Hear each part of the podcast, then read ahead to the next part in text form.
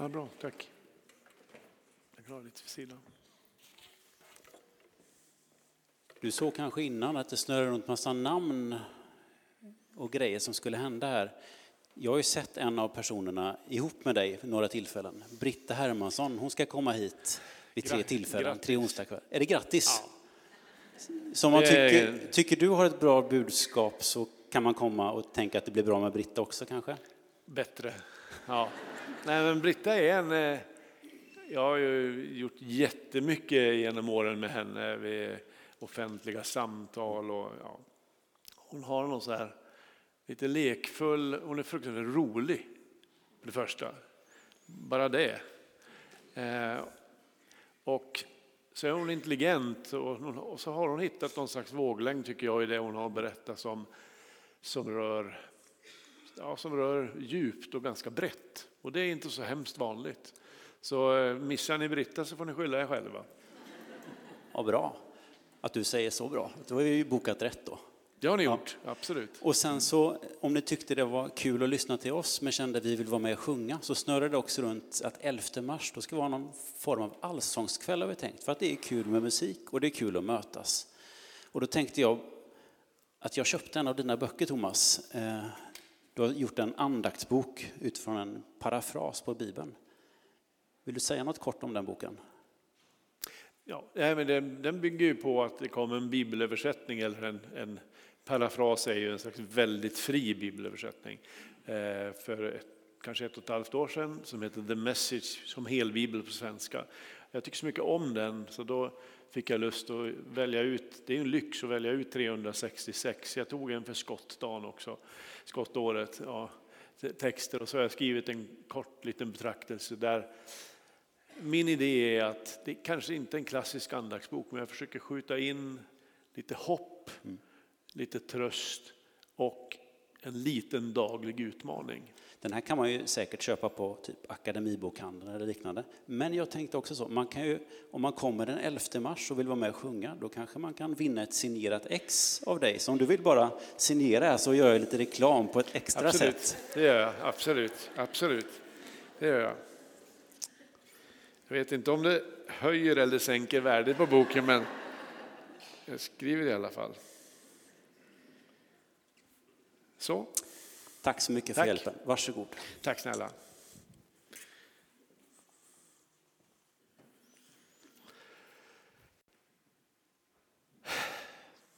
Nu får ni ta ett djupt andetag. Och så är jag medveten om att ni kanske haft en jättestressig dag framför er och så kommer ni in i värmen här. Och så ska jag prata om vila. Eh, och så är det bra att ni vet att man ser ganska mycket här framifrån. Så om någon skulle nicka till så gör det mig ingenting. Jag blir nästan bara glad för då har jag hittat någon slags våglängd för att prata om vila. Eh, och eh, det är två grejer som folk brukar säga till mig som återkommande. Det ena är det vanligaste män säger om mina böcker. De säger så här. Min fru tycker mycket om dina böcker. Det är det första. Eh, och den andra, då, den har poppat upp lite senare och det är att eh, det kommer fram folk som säger så här, det är fullt, detta är fullt allvarligt, säger de. Jo, jag skulle vilja tacka dig för en sak. Och det är att jag har i många år haft så svårt med- sömnen. Och du kan inte skratta innan jag berättat. Och, men sen upptäckte jag dina ljudböcker och dina sommarprogram och dina vinterprogram. Och det är så fantastiskt, jag somnar direkt. Ja. Ja, och ett par har faktiskt sagt att tack vare dig har jag slutat med sömntabletter. Och jag tycker det är väldigt vackert. Om man kan hjälpa någon med det så, så finns det nästan inget större. Så därför om någon nickar till, helt okej för mig. Jag läser. Jag hoppas att vila aldrig blir på modet. Som surdegsbröd, cupcakes, vedhuggning och en egen liten fårbesättning som lär vara det senaste. Det enda man kan veta om det som är på modet det är att det snart inte är det. Det som är på modet kommer och går. Som merparten av alla tips om hur man på kort tid får ett lyckligare liv och en plattare mage. Vilan är urgammal. Den länkar oss samman med något som är bortom det rumsliga och synliga. Den sätter oss i kontakt med de hjärtslag som dunkat på i samma takt sedan urminnes tider och som kommer fortsätta att dunka också när vi är borta. Arbete och vila. Arbete och vila. Arbete och vila. Så monotont, så vant är ljudet från ett hållbart liv. Eh, nästan allt jag skrivit genom åren eh, bygger egentligen på, på samma mönster och det är att jag gör någon slags vardagsiakttagelse som vem som helst av oss i det här rummet kunde ha gjort. Och så tänker jag att förmodligen, om jag reagerar på detta så har förmodligen miljontals andra också gjort det. Och sen har det spunnit vidare och ibland har det blivit en kort text, en krönika i GP eller så har det blivit en bok. Och i det här fallet blev det en bok. Jag tror att många i det här rummet, eh, särskilt ni som börjar komma lite, lite upp i åren, eh, kommer känna igen detta och tänka att nu pratar han om mig. Och det är ju ni vet när man, när man träffar någon på stan eh, som man inte har sett på årtionden. Låt säga en klasskamrat från småskolan. Och så vet ni hur sådana möten går till, att man ser varandra lite på håll så här. Och så tänker man, är detta hon? Eller är detta hennes mamma? Det kan vara bra att klargöra först. Och när man är säker på att nej men det är hon så möts man och säger man så här, men vad roligt och så åt, liksom återkallar man en massa saker som har hänt och bor du kvar där och vad jobbar du med och så. Och så mitt i ett sådant samtal så händer det ju ofta att då dyker det plötsligt upp ett annat ansikte när vi möts. Så kommer man att tänka på, just det, jag träffade för ett tag sedan en, en annan i vår klass, du vet, ja, nu kan jag inte komma på vad hon heter, men hon satt längst fram alltid och svarade alltid först på alla frågor. Och jag tror hon gifte sig sen med han som jobbade på bensinstationen, mycket riktigt. Ja, eh, vad, är det, vad är det hon heter? Säger man. Det går inte att komma fram på, på det. Och så, inte förrän den andra, den man pratar med, säger ungefär så här. Men släpp det. Det spelar ingen roll vad hon heter, jag vet vem du menar. Då kommer namnet. Med någon liksom självklarhet som gör den här minnesluckan närmast genant. Och så tog jag det och så la jag det som någon slags raster över en massa situationer i livet och så upptäckte jag faktiskt till min förvåning att det här mönstret håller väldigt långt. Det som i min värld blev följande mening. Det händer när du vilar som inte händer så länge du försöker. Jag ska föra dig bevis på tre områden, rappt. Eh, och det första handlar om en arbetssituation. Vem av oss har inte suttit på ett, i ett arbetsrum när man ska bli klar med någonting som har en deadline. Det måste bli klart nu. Och så låser det sig helt. Alltså det vill sig inte. Man försöker, man vänder på uppgiften, man börjar från ett annat håll och så. Det går inte. Tills man temporärt kapitulerar och så tänker man, äh, jag släpper det här en stund, jag går och fikar istället eller pratar med en kollega i något annat rum.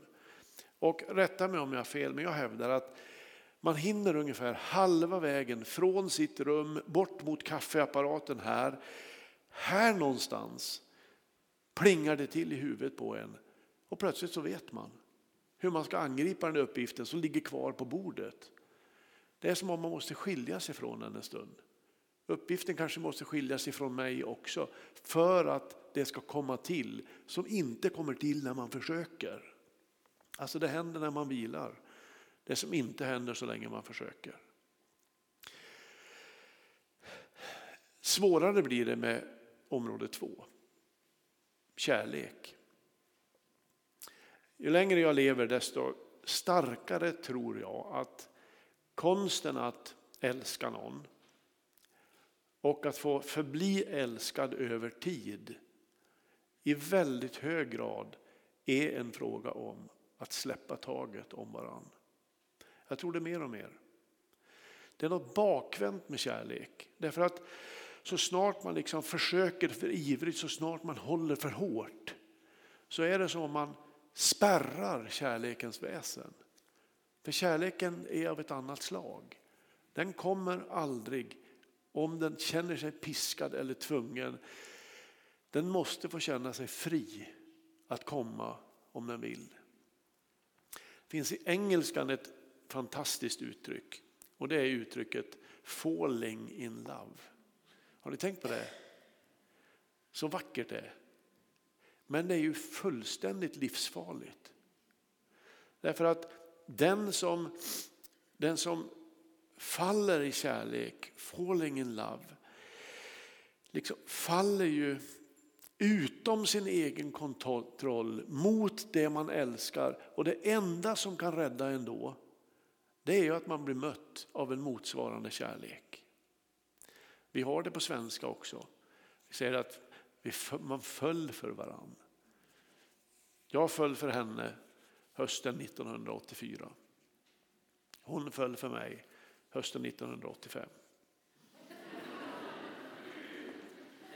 Men alla ni vet att om kärleken ska ha en chans i det långa loppet så räcker det inte med att vi föll för varann i mitten på 80-talet utan man får allt fortsätta falla för varann igen och igen och igen. Och det är det som gör kärleken så farlig. Man har liksom ingenting annat att hålla sig i än kärleken själv. Finns inte den där så kan ingen makt i världen hålla två människor tillsammans. Det finns en ögonblicksbild i en av Bibelns vackraste böcker, Höga visan. Den boken är ett, ett samtal, ett pågående samtal mellan brud och brudgum. Eh, och det blir extra spännande därför att det finns en yttre betraktare som ibland skjuter in saker. Och på ett ställe, jag tror att det är det andra kapitlet, så finner man brud och brudgum i sitt kärleksgömsle. Bruden har somnat mot brudgummens arm eller axel. Och in i det här mötet, alltså det kärleksmöte som ingenting begär, som ingenting mer behöver. Utan de finns där i en anda av att det här är bra nog. In i det mötet kommer några ord och det är orden Stör inte kärleken. Oroa den inte förrän den själv vill. Jag tror att det här rummet i vårt samhälle idag är hotat. Alltså vilans rum i kärleken. Jag tänker inte bara på det yttre, att man hittar liksom tid tillsammans. Det är oändligt viktigt. Jag tänker också på, på det där inre, att man att man i kärleken hittar en plats där man får känna sig älskad liksom bortom att man är bra för någonting eller, eller att man är krävd eller behövd. Utan bara att man bara är tillsammans. Det är vi. Man, man kan titta på sitt eget liv och tänka så här, ja, vi kanske kunde ha det bättre du och jag. Men just nu får det vara bra som det är. Och det kan låta otroligt uppgivet, men jag tror att det här, den här liksom, det faller in igen det här att, att det händer när man vilar, det som inte händer så länge man försöker. Att när man landar där och säger, ja men det får vara bra, kanske inte för resten av vårt liv, men nu, för vi är två trötta själar, så kan det hända att kärleken kommer ett varv till. Samma sak när det gäller tro. Det kom fram en kvinna till mig, jag hade talat i något sammanhang. Och så sa hon så här, jag är så avundsjuk på dig, sa hon, som har en tro. Och du verkar ha en stark tro, sa hon. Vilket jag inte tror att jag har. Men så sa hon, alltså jag har verkligen, jag vill ha en tro. Jag har verkligen försökt, sa hon. Jag har bett och jag har bett och jag har läst Bibeln och allt. Men det, det funkar inte, sa hon. Det händer ingenting. Hon sa, det är, det är liksom som, det svarar inte i andra änden när jag ringer. Och så sa hon, och så här har det gått på i år. Tills jag kom till en punkt när jag bestämde mig för att ge upp. Så jag sa till Gud, det är också intressant, till den Gud hon inte trodde på. Jag sa till Gud så här, nej, nu får det här vara bra. Jag gör slut. Hej då, sa hon. Och så sa hon, då hände det, sa hon. Då mötte jag Gud. Bortom alla mina försök. Det var som om mina försök hade stått i vägen för det som ville komma till mig. Jag var tvungen att släppa taget. Det händer när du vilar, när du släpper taget som inte händer så länge du försöker. Eh, när jag skrev den här boken, den har många år på nacken nu, det händer när du vilar. Eh, och så hade jag lyckan att eh, samma vecka så hade Göteborgs-Posten som är vår morgontidning och det jag själv har skrivit nu i snart 30 år, eh, var tredje vecka. Eh, så hade jag lyckan att eh, någon dag osynk med min bok så var det en stor artikel med en kvinna som heter Kristina Glise. Hon är professor och överläkare på enheten för stressmedicin på Sahlgrenska sjukhuset i Göteborg. Eh, en fruktansvärt allvarlig artikel som handlade om stress och så här sa Kristina Glise eh, i den här artikeln. Och nu vill jag att ni ska veta att det är liksom inte en överhettad pastor som säger det här. Utan det här är sagt, skrivet, sagt av en människa som har jobbat hela sitt yrkesliv med stressrelaterade sjukdomar. Jag citerar. Långvarig stress utan återhämtning gör oss sjuka i hjärnan. Slutcitat och så vidare. Vi måste därför tänka på hur vi hanterar våra liv. Fysisk aktivitet, tillräckligt med sömn och regelbundna vanor är grunden. Men det handlar också om att se realistiskt på livet.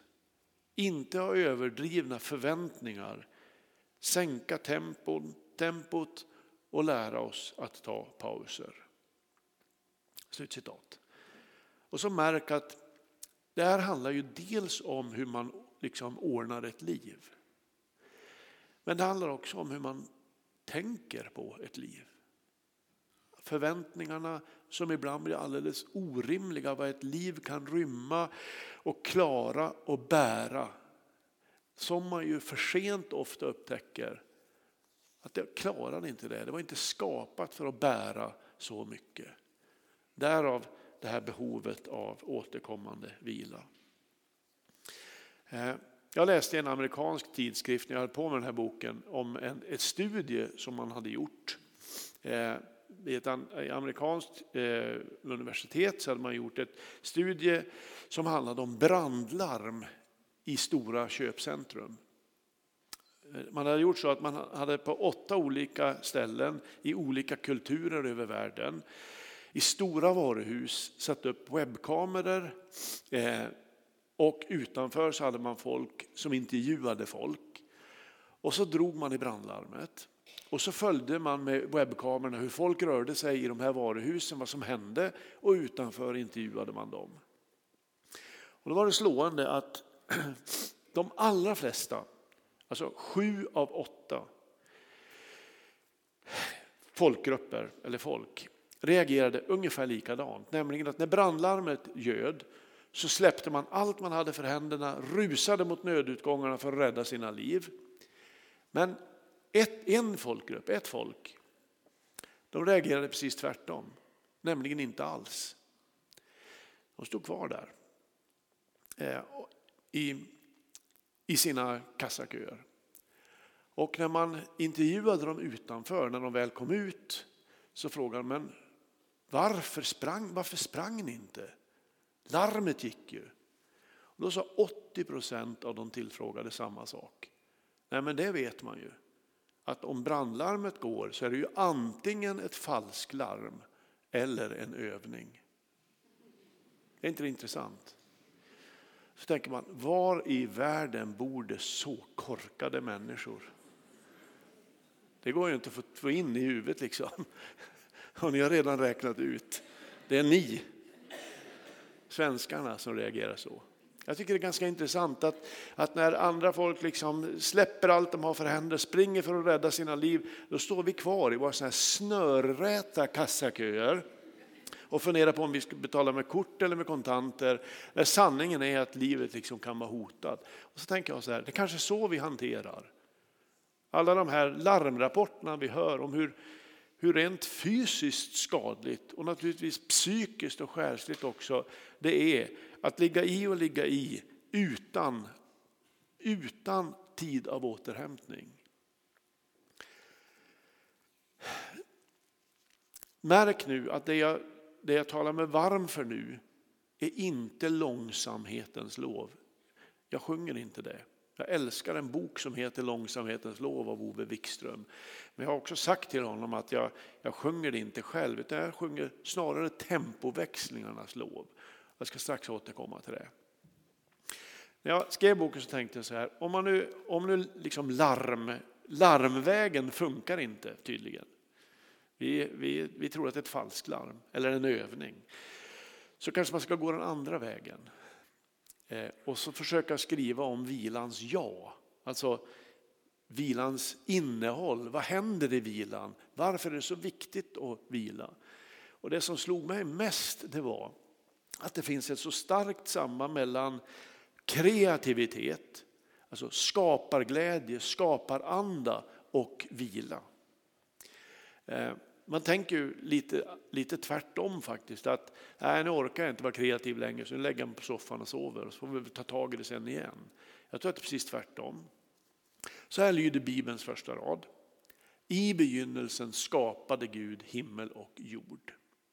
Det finns ett verb här, det är skapa, som på hebreiska är bara.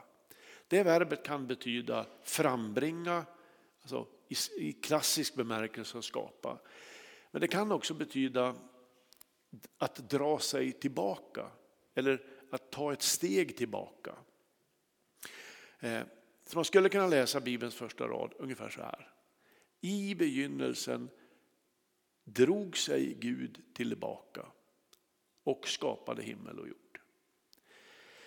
Som att Gud liksom backar i skapelsen för att ge skapelsen med hela dess mångfald och skönhet och variation en plats.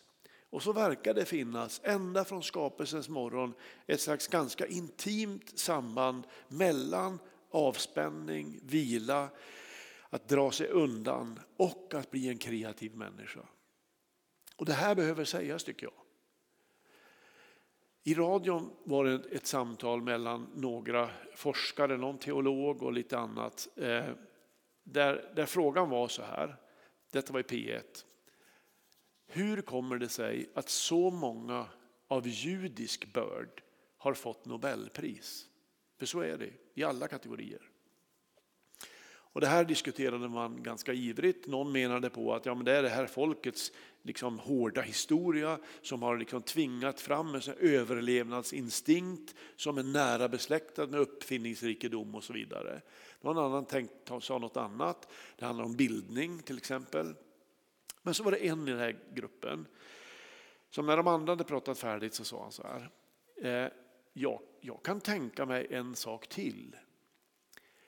Och det är sabbaten. Och då hände det som aldrig händer i radio. Att det blev helt tyst. Tills någon replikerade och sa sabbaten.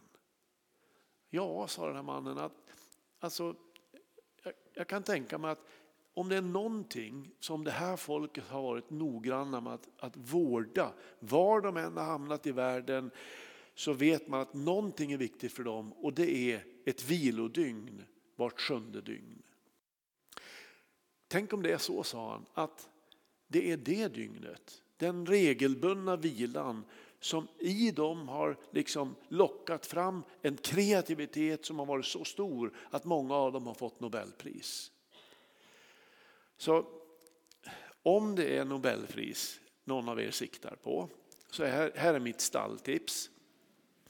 Det är smartare att försöka få Nobelpris sex dagar i veckan och så inte försöka få Nobelpris en dag i veckan än att försöka hela veckan lång. Alltså chansen att du får Nobelpris är mycket större om du inte försöker en dag i veckan.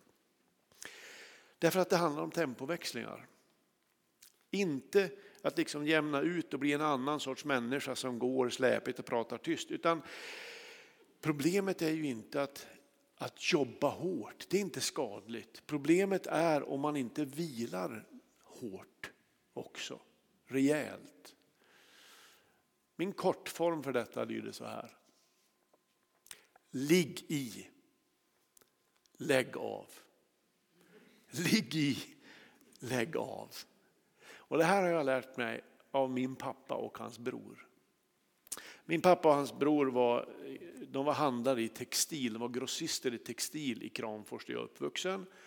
De drev företaget aktiebolaget Lundberg och Sjödin Textil Angrå. Och på pappas sånt här kort som han hade med sig och skickade innan han skulle till olika orter som Blattnix och sånt. Så skickade han, då stod det vår representant Gösta Sjödin kommer inom en snar framtid att besöka er och har en kollektion av textilier och så var det eh, manufaktur och korta varor. Stod det. Underbart ord, va? eller två ord, alltså, som håller helt på att försvinna. Korta varor. Ni vet säkert att det var knappar, det var ju sorgband och sådana udda produkter. Men det var, det var också samlingsnamn för sånt som man helst inte ville ta, liksom prata om, nämligen underkläder. Korta varor. Är inte det en fantastisk tanke att långkalsonger är korta varor? Eh, eh, min pappa och hans bror gick i, i vår lilla stad Kramfors allmänt under namnet Bröderna Bråttom. Och det fanns ett skäl till det och det var att de gjorde allting väldigt snabbt. Eh, de, de gick snabbt, pappa skrev maskin med en hastighet som är helt ofattbar och så vidare. Och så vidare. Och jag jobbade på firman i två år.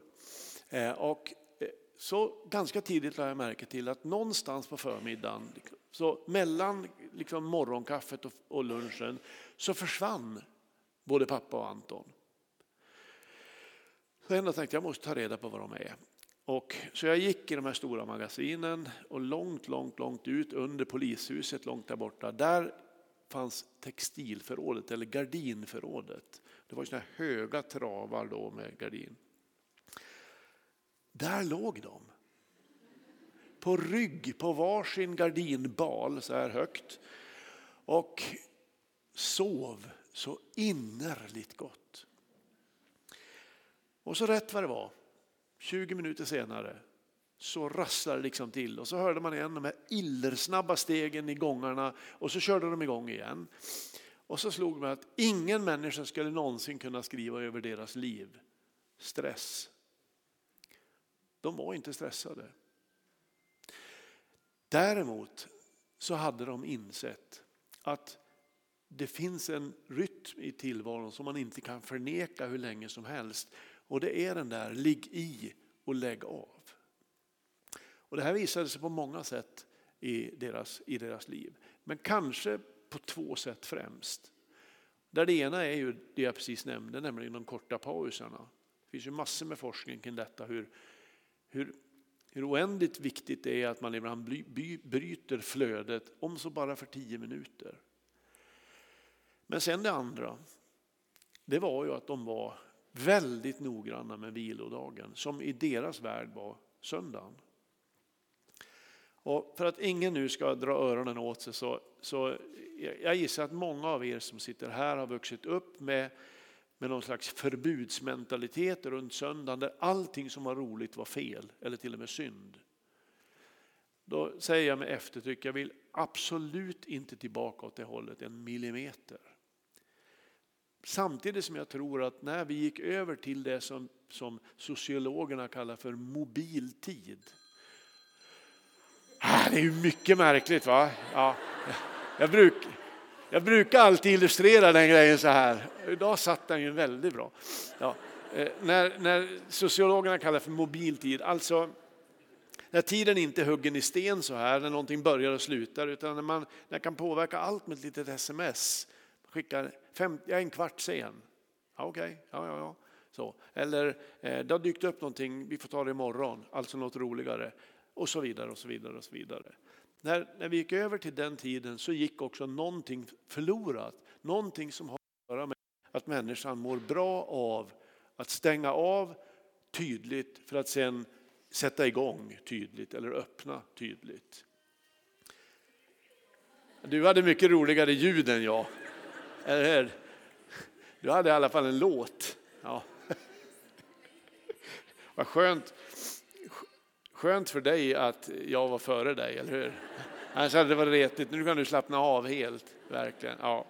Eh, jag menar att de här liksom, regelbundna pauserna eh, ju, liksom inte är att då kliver man ur det produktiva eller det kreativa, utan det är ofta där som saker vaknar. Det är där man tänker de kloka tankarna, det är där det sker förnyelse och därmed också utveckling.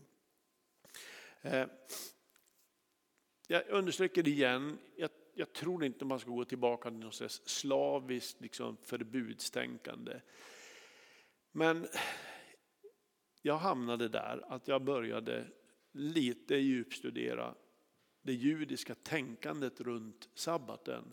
Och så insåg jag, här finns så mycket klokskap som vi kan liksom plocka russinen ur kakan och tänka, vi kan ta det bästa av det och så väva in det i ett liv som på ett sätt är väldigt olikt en, en, en, en, en aktiv judes vardagsliv. Jag ska ge tre korta saker strax. Eh, och, men jag ska säga att om man frågar rabbinerna så här. Eh, alltså, inte vad får man inte göra på sabbaten, utan vad ska man göra på sabbaten? Alltså, vad är påbudet när man ska vila? Så svarar de allra flesta rabbinerna så här, att det är två saker man ska göra. Det ena är det man njuter av. Och det andra är det man växer av. Och Det är så klokt, för om man bara gör det man njuter av så njuter man snart inte av någonting alls. Därför att det blir i längden som att ge presenter till sig själv. Liksom så. Och det, det är på lång sikt väldigt tråkigt.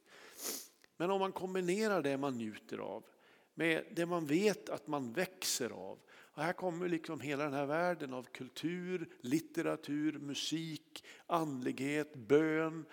Allt det där som jag vet, det här mår min inre människa bra av. Om man håller ihop dem så blir vilan någonting oerhört kreativt.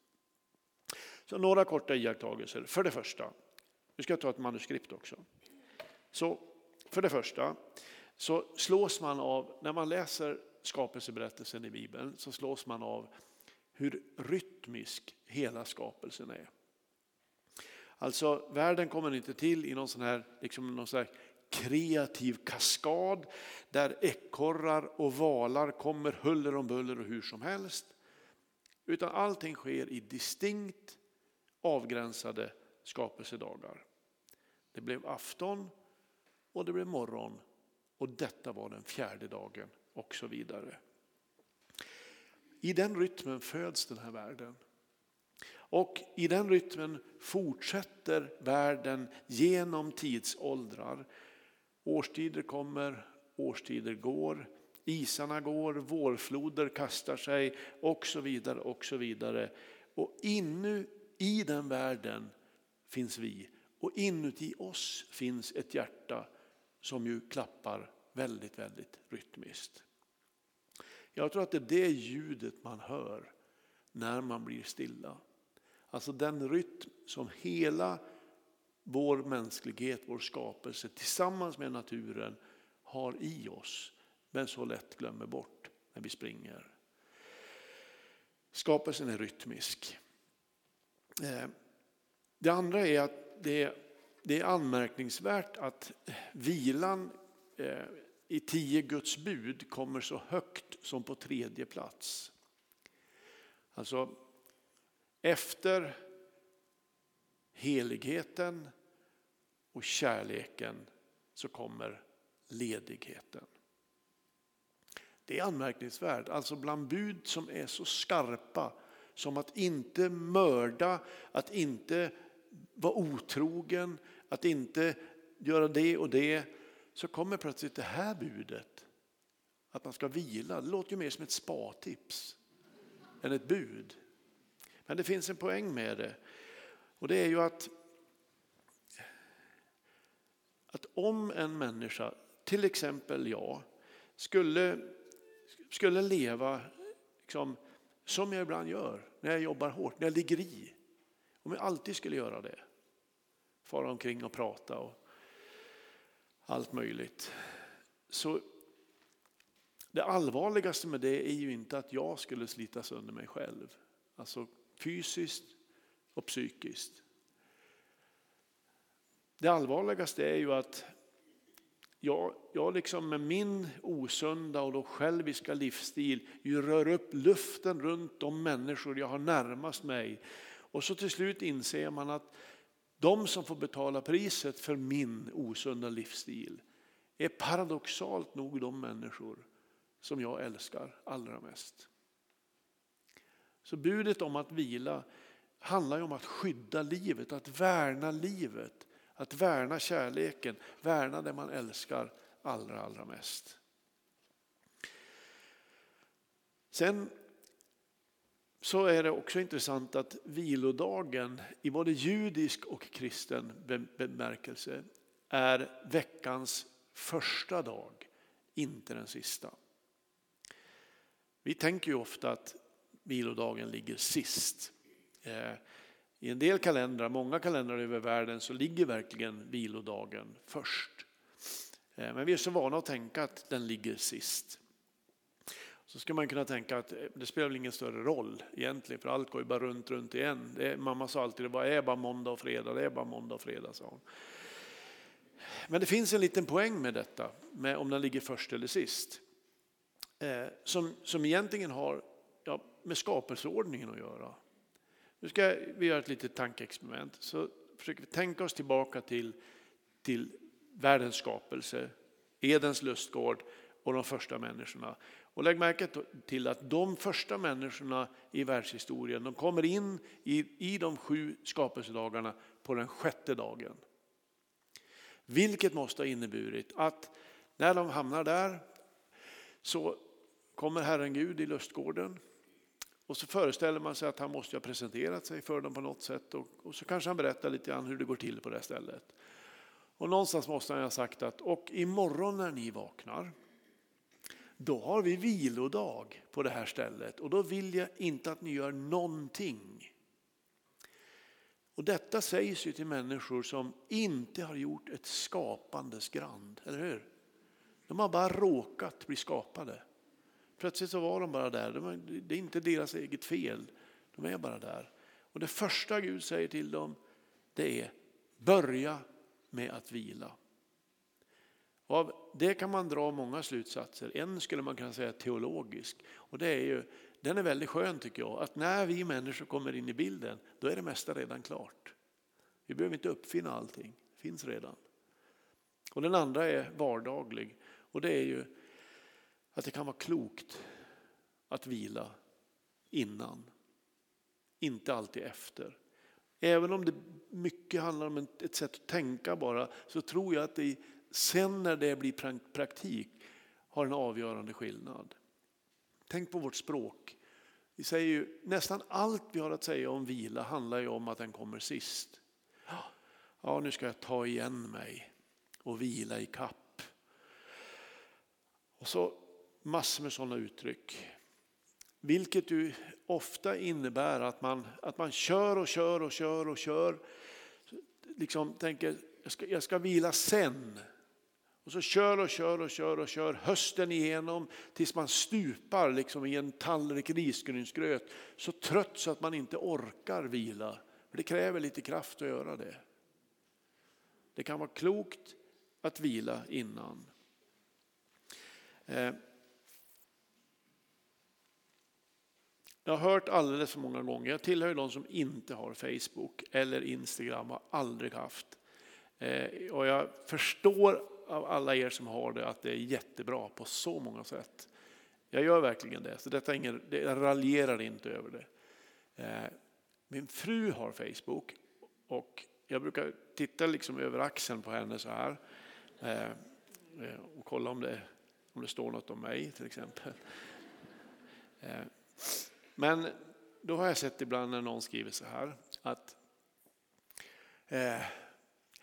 efter en fruktansvärt jobbig höst med alldeles för mycket arbete så ska jag tillsammans med de mina åka till Kanarieöarna i två veckor och vila i kapp. Står det så här. Och så kommer det mängder med sådana här gilla. Och så skriver folk kommentarer och säger så här. Fina du. Det är du värd. Det, här. Men det är tråkigt att behöva säga det men jag tror inte att man är värd det. Faktiskt. Därför att vilan är en annan kategori. Det handlar om inte någonting som man måste förtjäna och då kan man säga nu har jag gjort så mycket så nu är jag, är jag värd vila. Det vore fruktansvärt. Vad ska man sätta den i för kategori? Jag, jag, jag tror man ska sätta den i kategorin plikt. Fruktansvärt tråkigt ord.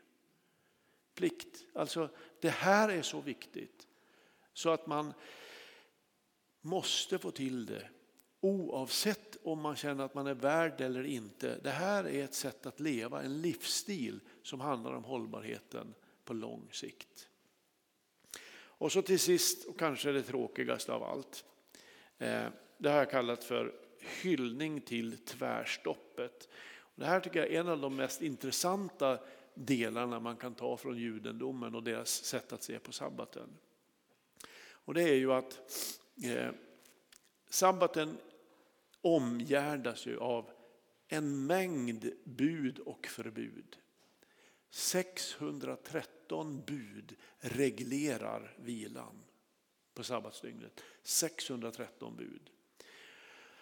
Man kan bli galen när man läser det. Alltså, allt från att man måste riva av toalettpapper innan sabbaten börjar för att göra det efter är arbete. Man ska inte trycka på lysknappar för det är arbete och så vidare.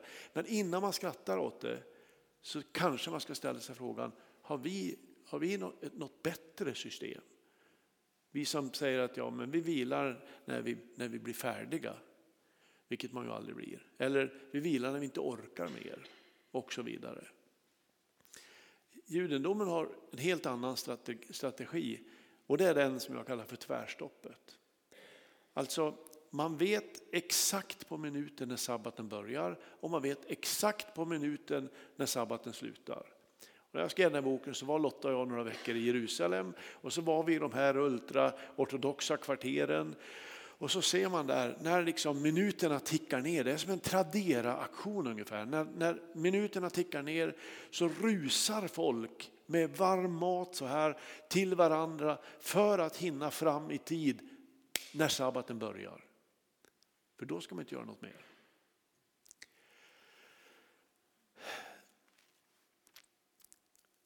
Jag vet inte hur ni har det men eh, hemma hos oss så är det så här att Eh, vi bor i ett gammalt 1800-talshus på Hisingen i Göteborg eh, som har varit ett konstant pågående projekt i 35 år. Och när vi får gäster så kommer de in där nere eh, och så har vi köket och lite sånt där uppe. Och så hör jag mig själv säga nästan varje gång när folk säger så här, ja, oj vilket mysigt hus, vilken, det är så mycket själ i sådana här gamla hus. Så säger jag så här, ja det är det ju förvisso men det är ju inte riktigt klart. Nej, Jaha, jaså, så här, nej men titta där till exempel, där saknas ju taklister på flera ställen. Så det hade de ju aldrig sett om jag inte hade sagt det. Ja, och så håller man på så här och ursäktar och ursäktar och ursäktar. Eh, och så till slut så säger man, men det blir fint när det blir färdigt. Känner ni igen det? Ja. Jag är ledsen att behöva säga, jag tror mycket mer på att det blir trist när det blir färdigt. För liksom, lyckan ligger ju i att man hela tiden håller på. Och om man nu har liksom svårt för att sluta med någonting så har judarna en fantastisk idé om det. Istället för att, alltså, hur ska man göra om man nu har jobbat liksom en hel vecka och varit inne i det här, så hur ska man alldeles plötsligt kunna sluta med det som man varit upptagen av? Det är ju omöjligt. Men judarna ställer inte den frågan, utan de, istället så, så slår de till med världens fest. Lagar den bästa maten, de klär sig i de finaste kläderna och så bjuder de hem varandra eh, till sig och så dukar de upp borden och så sjunger de, de leker med barnen, de dansar, de äter gott. Och så alldeles obemärkt så är det som de, liksom, de byter vilka sinnen som är aktiverade. De här jobb, jobb, jobb, jobb-sinnet. Plötsligt så blir det överröstat av ett annat sinne. Sensualiteten, leken, maten, njutningen, allt det där. Och det är helt genialt. Det blir trist när det är färdigt, blir färdigt. Men också i det så behöver man kanske ta de här tvärstoppen när man säger ja, det kommer förmodligen inte att bli färdigt. Därför att när vi tror att det är färdigt så kommer det något nytt som måste bli färdigt och så håller det på så här. Så det är lika bra att man slår av direkt och säger nu vilar vi, nu släpper vi det här. Inte för resten av vårt liv, men för 24 timmar. Och sen tar vi upp det igen. Jag tror att det är oerhört verksamt. Vi har gjort vår egen modell hemma hos oss som vi försöker praktisera och det här kan man göra på sitt sätt och på tusen sätt. Men vi bestämde oss för att vi ska försöka, vi tänkte så här, vad är det som distraherar oss mest när vi ska vara lediga? Som hugger sönder, hackar sönder vår lediga tid. Det är ganska lätt att gissa men vi upptäckte att det är tre saker framför allt.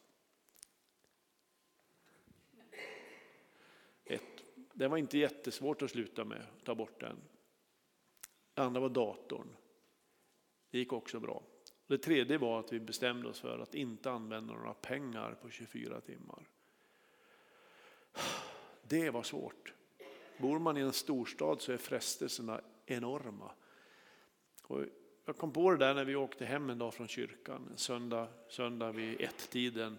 Så vi passerar ett fruktansvärt ställe på Hisingen som heter Backaplan. Så ett monstruöst köpcenter. Eller som någon sa, det är ett helvete på jorden. Eh, och så, så svängde vi in där för Lotta sa att behöver, vi behöver bara köpa det. Okej. Okay. Och sen när hon ändå skulle köpa det så sa jag, då går jag till Clas Olsson och köper det. Ja, ja men då, om du, det kanske tar lite tid så jag kilar dit bort också. Och så plötsligt så är man liksom där. Och så när vi parkerade så stod jag och tittade ut över och tänkte att detta är söndag klockan ett. Parkeringen så långt man kunde se åt alla håll. Helt smäckfull. Och då sa jag till henne, alltså kolla här. Har folk inget liv? Och då sa hon, vi är också här. Och det hade jag, det hade jag faktiskt inte tänkt på. Men det finns, jag säger detta därför att det finns faktiskt en koppling mellan konsumtion och stress. Hur mycket vi än tror det så drar chansen och möjligheten att, att handla, att, att konsumera, det drar upp tempot mycket, mycket mer än man tror. Så ibland om man inte klarar det, om man inte är mer disciplinerad än vad vi är, att man hjälper sig själv med lite goda regler. Det är inte så dumt. Äras den som äras bör. Den som har lärt mig det mesta om detta är nämnda kvinna som jag bor med. Ja, vi är gifta också. Eh, för att det här ska bli begripligt ska jag säga att eh, den här människan är en notorisk korsordslösare. Varje kväll när vi har gått och lagt oss, jag släcker alltid min lampa först och eh, vänder mig åt mitt håll, vi säger godnatt och så löser Lotta korsord alltid. Och det är bara en tidning som gäller och det är året runt om någon för anteckningar. Eh, och hon har en enorm timing den här kvinnan. Eh, för att precis i det ögonblicket när, när liksom, eh, vi har sagt godnatt och så har jag vänt mot mitt håll och så vet ni när det här ögonblicket kommer när det liksom det susar till sig och man känner nu far jag iväg, så nu somnar jag. Då lutar hon sig över till mig och säger hon så här, du, innan du somnar, en fisk på fyra bokstäver som börjar på H, säger hon. Eh, jag kan inte komma på det, du är ju jättebra på fiskar. Eh, och så tänker jag, en fisk på fyra bokstäver som börjar på H. Ja, det kan ju inte vara något annat än en harr. Nej, harr, säger jag. Ja, harr är det, säger hon. Jättebra. Tack ska du ha. Puss, puss, sov gott. Och då kan jag omöjligen somna om. För då ligger jag och tänker på harrar. Och det är svårsovet.